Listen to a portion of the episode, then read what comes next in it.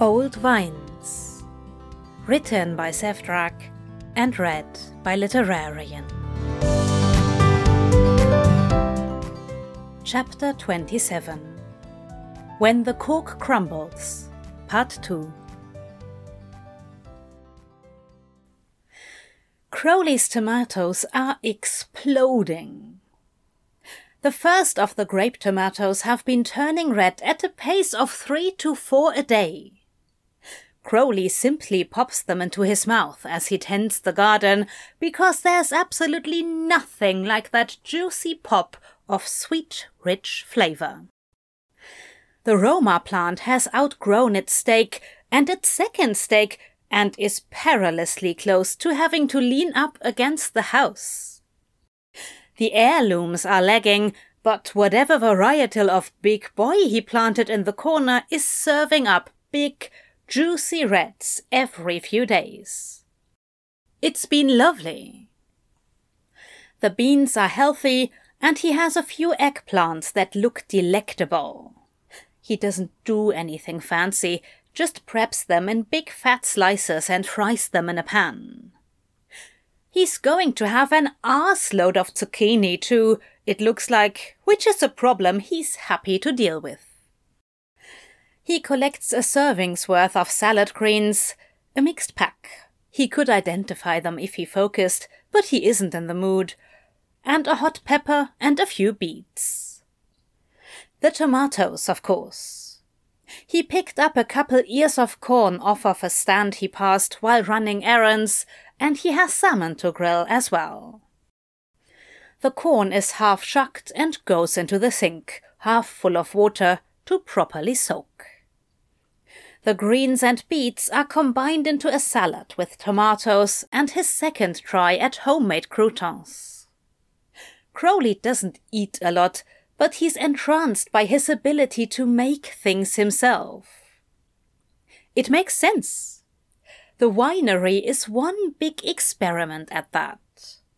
He shouldn't be surprised when it bleeds into his other spaces. He's a grower, a maker at heart. The grill's heating. He drops the salmon into a bowl and starts with sesame oil, soy, and a bit of brown sugar. Some cayenne pepper for heat. This is the kind of meal he would like to make for two, really. It's almost ridiculous to turn on the grill when it's just him and a piece of fish and two ears of corn he knows he won't finish anyway, Crowley stops his hand right outside the pocket of his jeans, where it had been creeping towards his phone. He's still a fucking mess. He isn't ready to see Aziraphale. Isn't even ready to talk to him. To text him, for fuck's sake. Crowley breathes deeply. His hands still smell like tomato plants, that sharp scent that can linger for hours. He presses them to his face, breathes in the scent of another thing he made, tries to ground himself again. He's going to have to reply eventually. Aziraphale sends a few texts a day most of them apologetic and asking for a response. Some of them are random, as if there's a chance they can just drop back into normal conversation like nothing happened. Crowley has read them all. He has not said a word. He gets why Aziraphale did what he did. Oh, does he get it? It's the same kind of fucking thing that tanked his first fucking career. Trusting people to do the right thing and then finding out too late that they're only interested in covering their own arse. That's probably why it hurts so badly. It's a twice bled wound being kicked in the exact same rib as before. Things never heal straight, and they never heal fully. Crowley's just surprised it took this long. Eventually, he won't be able to dodge the other man. Aziraphale will apologize, and Crowley will accept it because he gets it. He just isn't sure what happens next. His fucking heart wants Aziraphale like his grapes need sun and mist, and everything about it hurts. It just hurts because he hurts. Crowley had thought there was something between them, something unique and special. He thought they were exploring the possibility of a thing he'd never had before. Now he wonders does Aziraphale just do this? Head off on book writing trips, find a summer lover, then leave them when he's done? Is this thing between them only physical?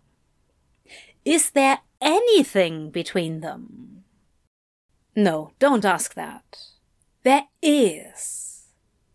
Crowley has to believe that, or he's just going to go round the bend. Nat will find him camping out in the old vines like a hobo, ranting about the stars or some shit. Crowley pulls out his mobile and looks at it. He sets it down on the counter. He can't answer anything right now. It's time to make dinner.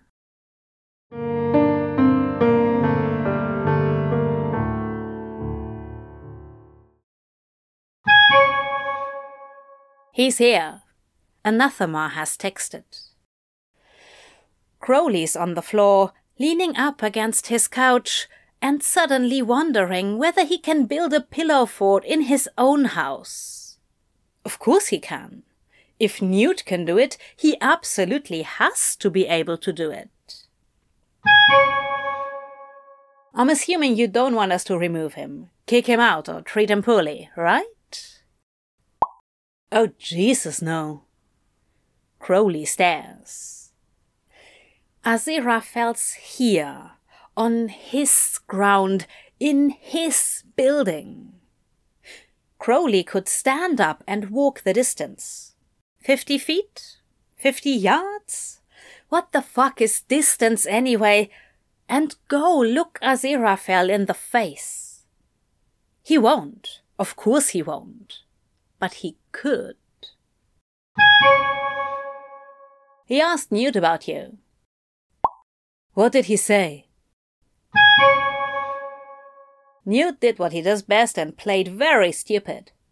Oh, Mr. Crowley, he is out somewhere. What can I get you? Bless his stupid ass. It's a nice ass, you know. I meant, what did he say. Crowley rocks a bit on the floor. Staying still feels too vulnerable. Oh, he asked where you were and if he could expect you tonight. He seems kinda upset that you aren't here. I'm not coming, you're in charge. BRB, selling all of the reserve. Crowley focuses on taking deep breaths. There's a small part of him that's tempted to just wander over. Rip off the band aid. Let the knife sink in.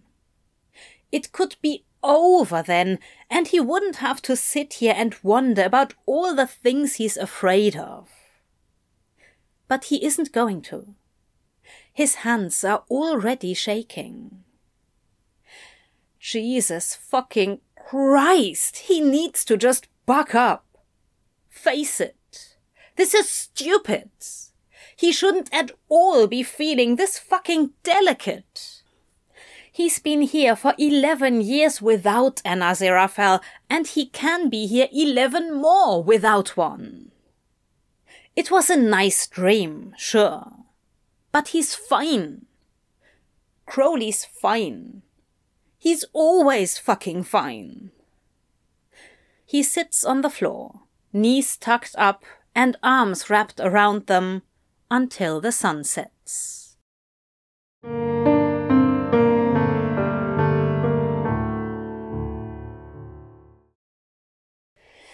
Crowley's emotions always come out in big, fat bursts, and they hit like a train hits, like a hurricane hits.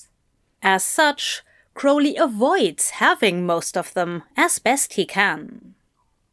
He has constructed a distance, and oh yeah, it's a construct. The glasses are mostly superficial, that slows them down enough that when they hit, it's more like being love tapped by the Bentley rather than smashed into pieces by a sail barge. One of the ways he avoids this kind of pain is by avoiding thinking about his future in general. Crowley has learned not to want. When you want something, he thinks, it's really just putting a giant spotlight on that thing, yelling at the universe to come and get it. Once you admit a want, then you cannot get it, and that opens up a whole bunch of shitty doors.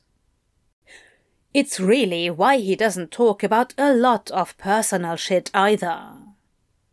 He made the mistake once in his previous lifetime of mentioning he was thinking about looking for a new apartment.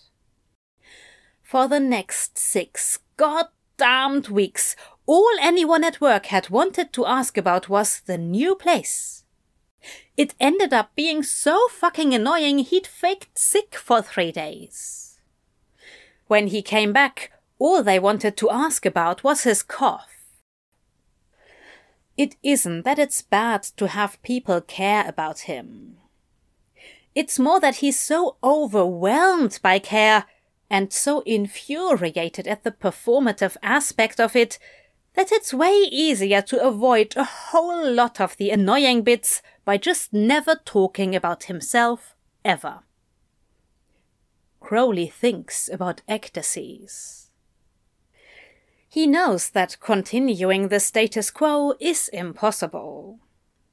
Well, no, it isn't impossible. He could probably operate here forever, but his heart does want to grow. He has three precious acres he hasn't been able to touch, and yeah, he wants to plant them. He wants to get out from under HEL law. He wants to be able to tell Hastur and Ligur to go fuck off a cliff. Ecstasies is his life, and he doesn't want his life to be stagnant. So he thinks about it.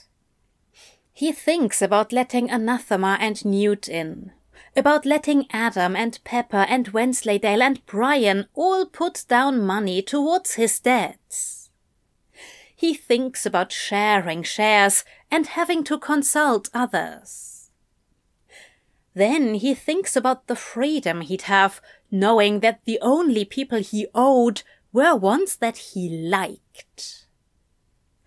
He thinks about taking anathema into the old vines, showing her the thirty some year old roots, the thickness of some of the vines then he thinks about Aziraphale.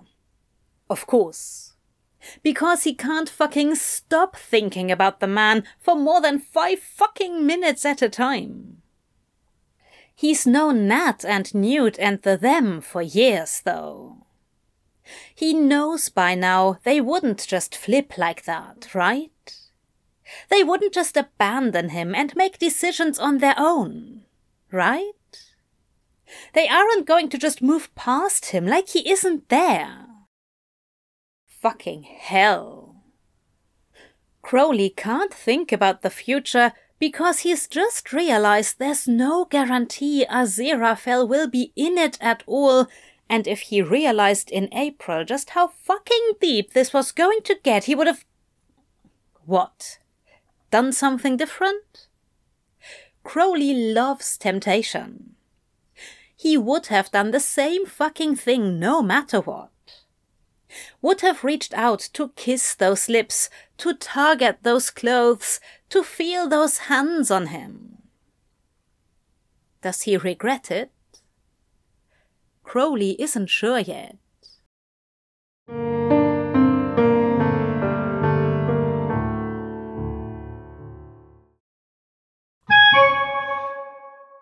Left something on your porch.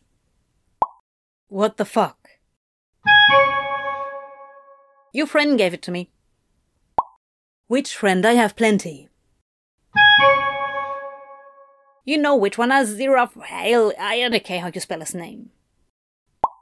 Newt, you're the worst. At spelling, yeah, mate. The fuck is it anyway?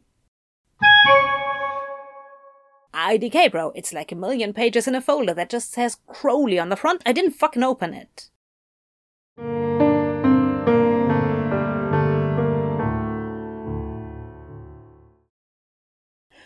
Crowley is staring down at the folder in his hands. It's a simple manila folder, his name written on the front in carefully scripted capitals. He can recognize Aziraphale's handwriting.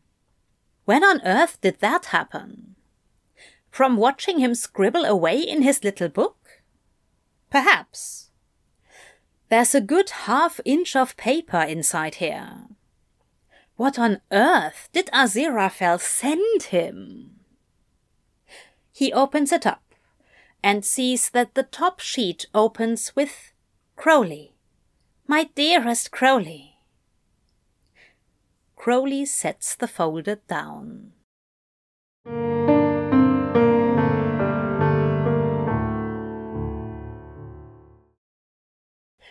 He has an open bottle of apocalypse Although now that he has a glass poured, he isn't really sure he wants to just launch into the drinking. He might get weepy, and that's absolutely not ideal. Bugger all that for a lark. But he needs something to read this. God, is this just the longest Dear John letter in the history of breakup letters?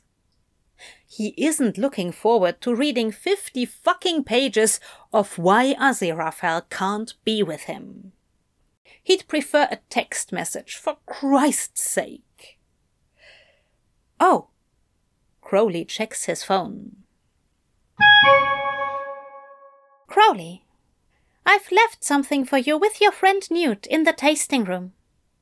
I am hoping you'll do me the honor of reading it although I understand it isn't a fair thing to ask when I've hurt you this badly.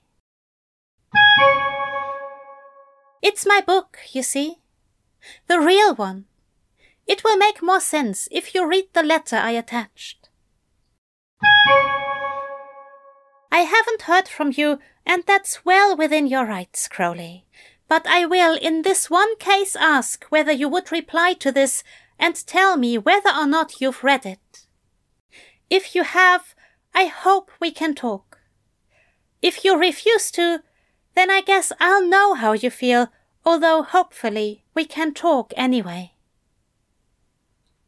That's it. Only Aziraphale sends text messages as if they're novels. Crowley drinks the apocalypse. He can taste the age in it. Old vines produce well developed grapes with deeper flavors. Here he knows the sand and the clay and the decades they've been standing. It's like the taste of an old friend, the feel of a hand on his back.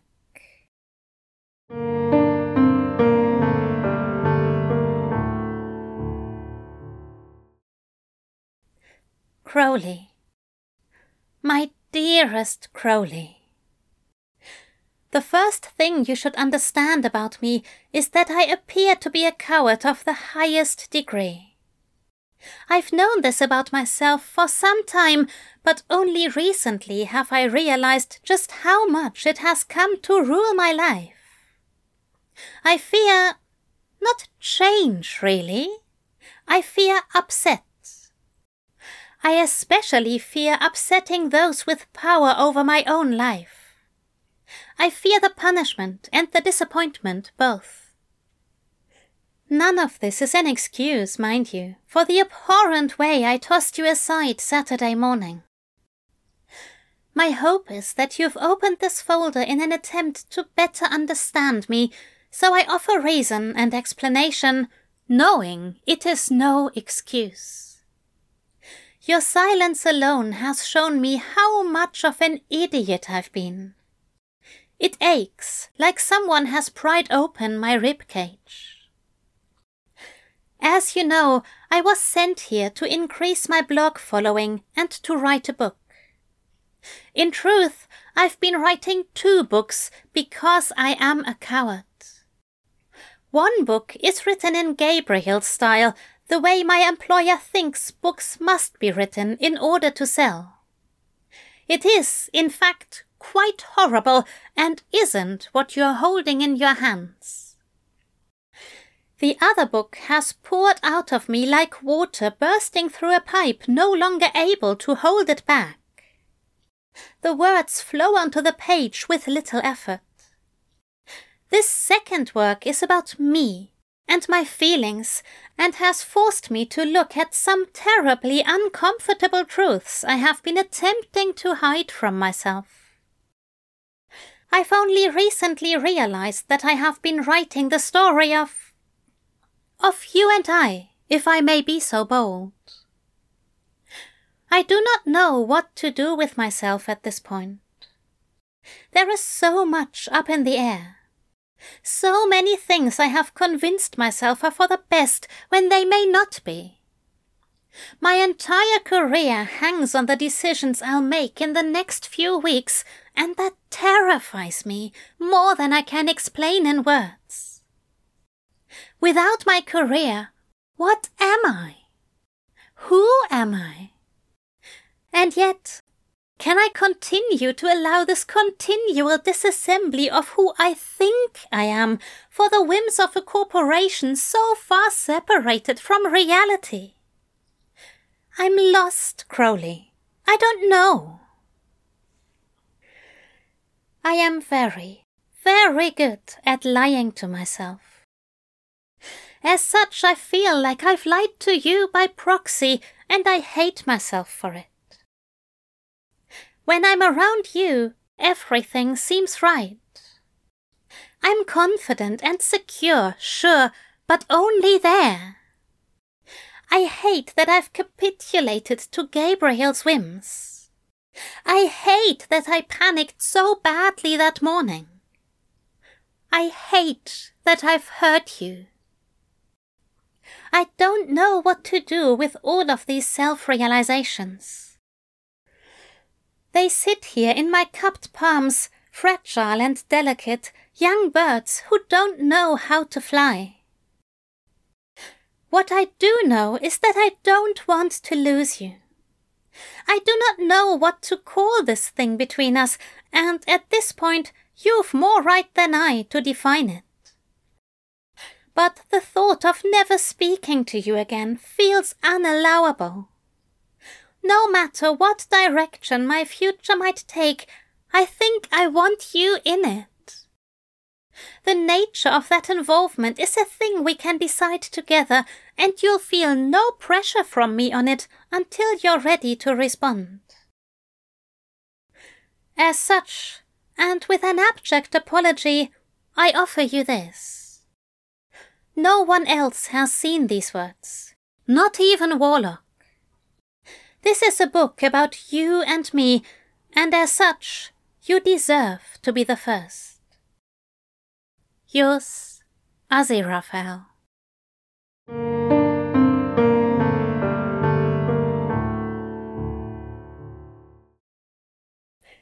He isn't fucking crying. That would be stupid. So he isn't. There's no reason to. He shouldn't be sad or upset anymore. This is Aziraphale's attempt at an apology? Explanation?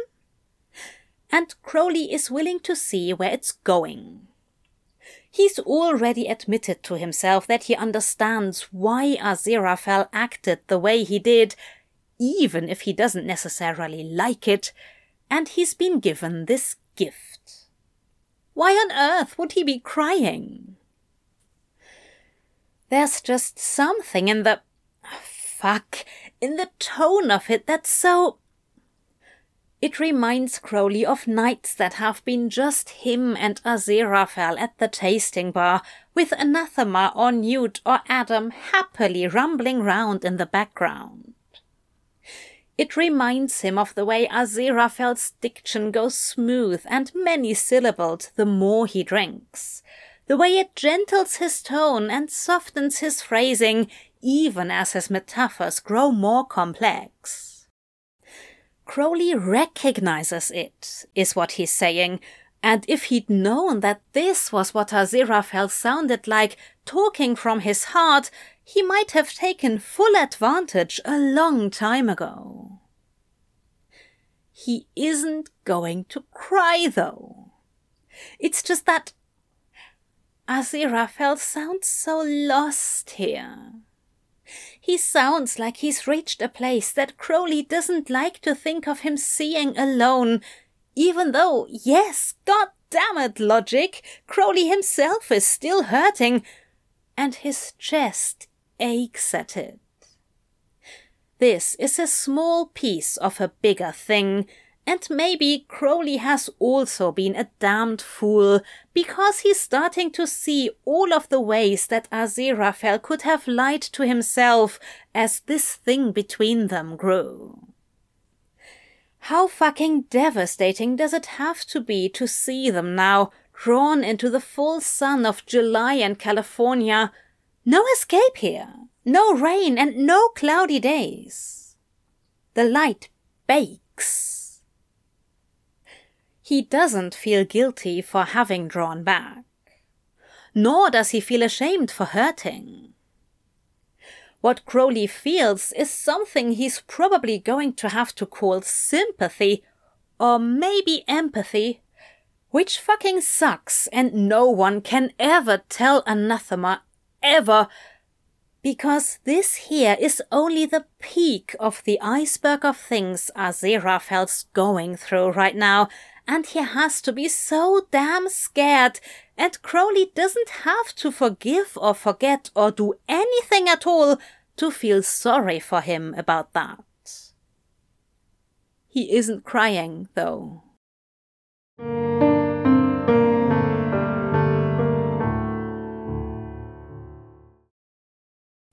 I've made a friend. He's obnoxious and boisterous and terribly rude. He's curious and insatiable and absolutely brilliant. He walks the lands of this California terroir like he owns it, and he seems like he murmurs his lullabies, night songs to make the vines grow tall and terrible and overwhelming. Crowley's choking. But I have made a friend here. He is arrogant and awful and amazing. He is descriptive and disclosing and deprecating. He knows what he is talking about, and yet he gifts it to me like a package. Glowing and welcoming, a constellation of tastes he's waiting for me to walk within to describe with my own mouth and my own words.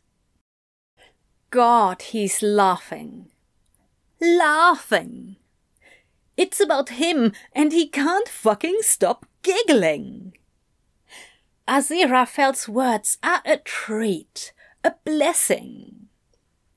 The way he's describing wine country makes Crowley stop to think, to take it in.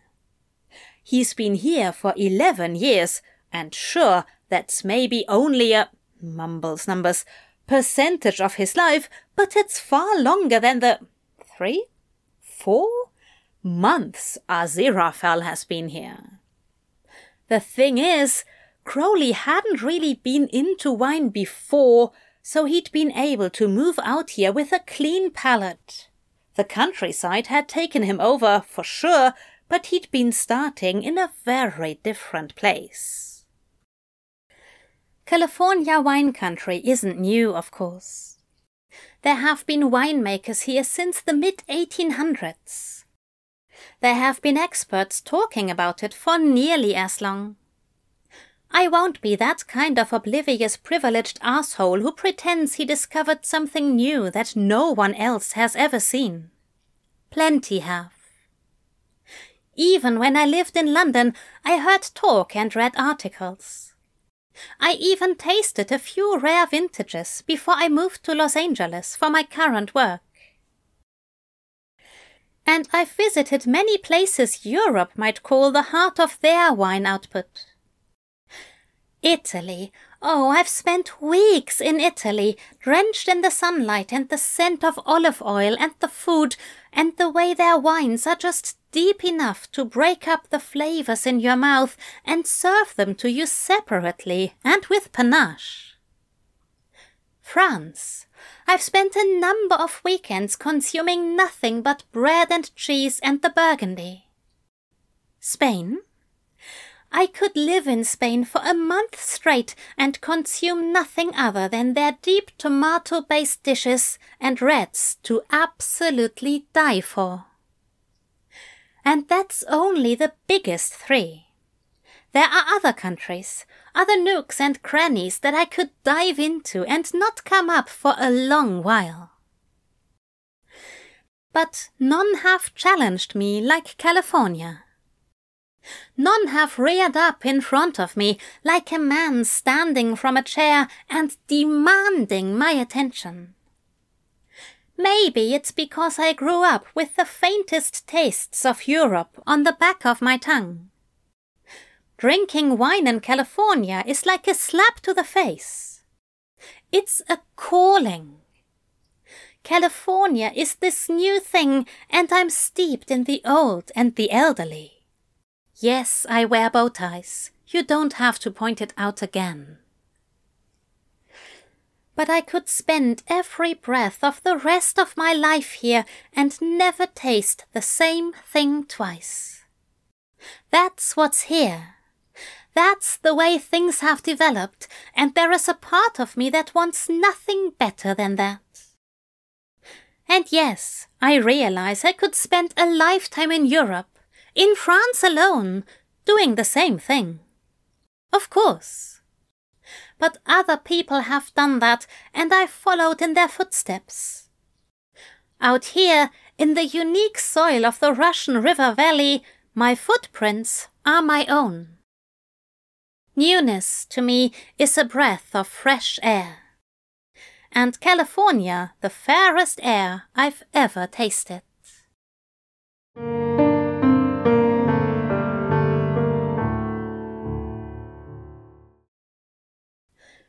The book is raw. Crowley may have considered his moments with Aziraphale out in the vines as vulnerable, and yes, they were. He'd told a story only a handful of people knew, and he'd told it true, carrying as much weight as it needed to. But there's something safer about the verbal sharing since it's only recorded in the minds of the speaker and the listener.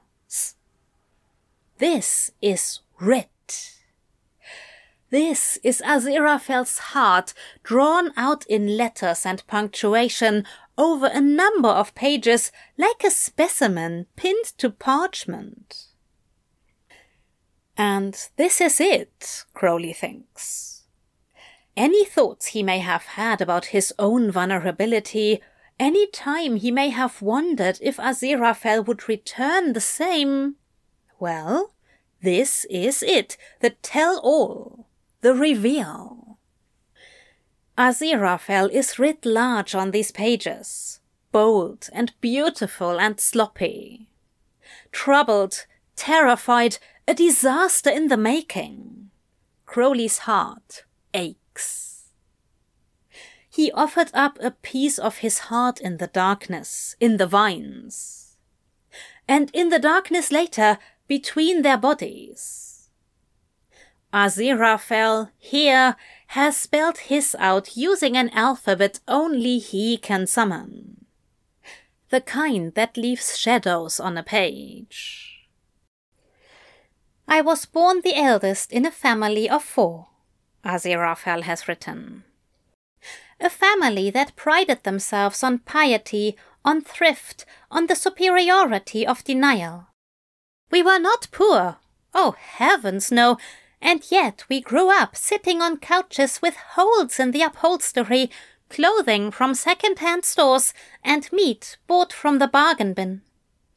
We lived in shabby comfort as my parents watched their bank account grow and condescended down to everyone around them who had new carpet. Is it any surprise that I'm such an extravagant glutton? I say that without insult. Here, within these secret pages, I know what I am. I know where I come from. That might be why I took up blogging in the first place, I think. Not just to experience such things myself, but to. to help share them with others. One doesn't need to be rich to experience the luxury of a fifteen pound bottle of wine paired with a nice cheese. That's a gift accessible to all.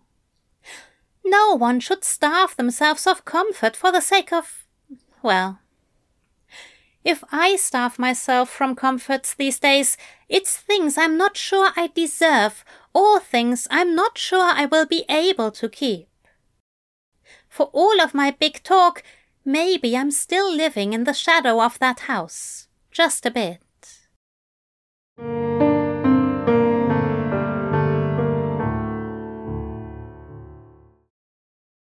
He's hit the bottom of the bottle but Crowley feels strangely calm with it. Aziraphale's words are soothing. Crowley feels the soft drunk heat of apocalypse, sure, but in the way that he feels relaxed, drawn out like a warm bath. His initial emotional responses, so sharp with uncertainty, have been ground down and leveled out by Aziraphale's honest, friendly prose. He has a gift, his angel, he really does. This book tells so much, not only by the words on the page, but in the manner that they're spoken. My manager is a terribly boggling work. He combines the condescending and the genuine so well that you've no idea what on earth he means by it. You can only infer around the edges that it's not meant to be nice. Sometimes I wonder whether he simply has no understanding of tact, but then he'll say something so outright cruel it has to be intentional. He is an expert at couching these things in blinding smiles and exclamation points as further camouflage. I am fairly sure I despise him. I thought it worth it once. Tolerated a toxic soul in order to fulfill my dreams. But I'm starting to see, to understand, what this is costing me. And how can Crowley not feel that? His first career was a fucking mess, sure. But then he fell from grace, and he's sworn since then to never lie to himself in the same ways. He has an advantage here. And the fact that he's been believing Aziraphale's words rather than digging in deeper. Not that it's his fault or his responsibility, but Aziraphale's hidden so much beneath a shallow layer of sand.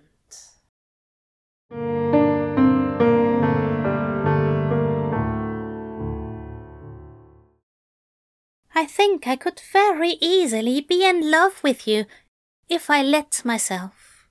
The final entry reads Okay, Fine, fuck it. No, Crowley's crying. Just a little, though.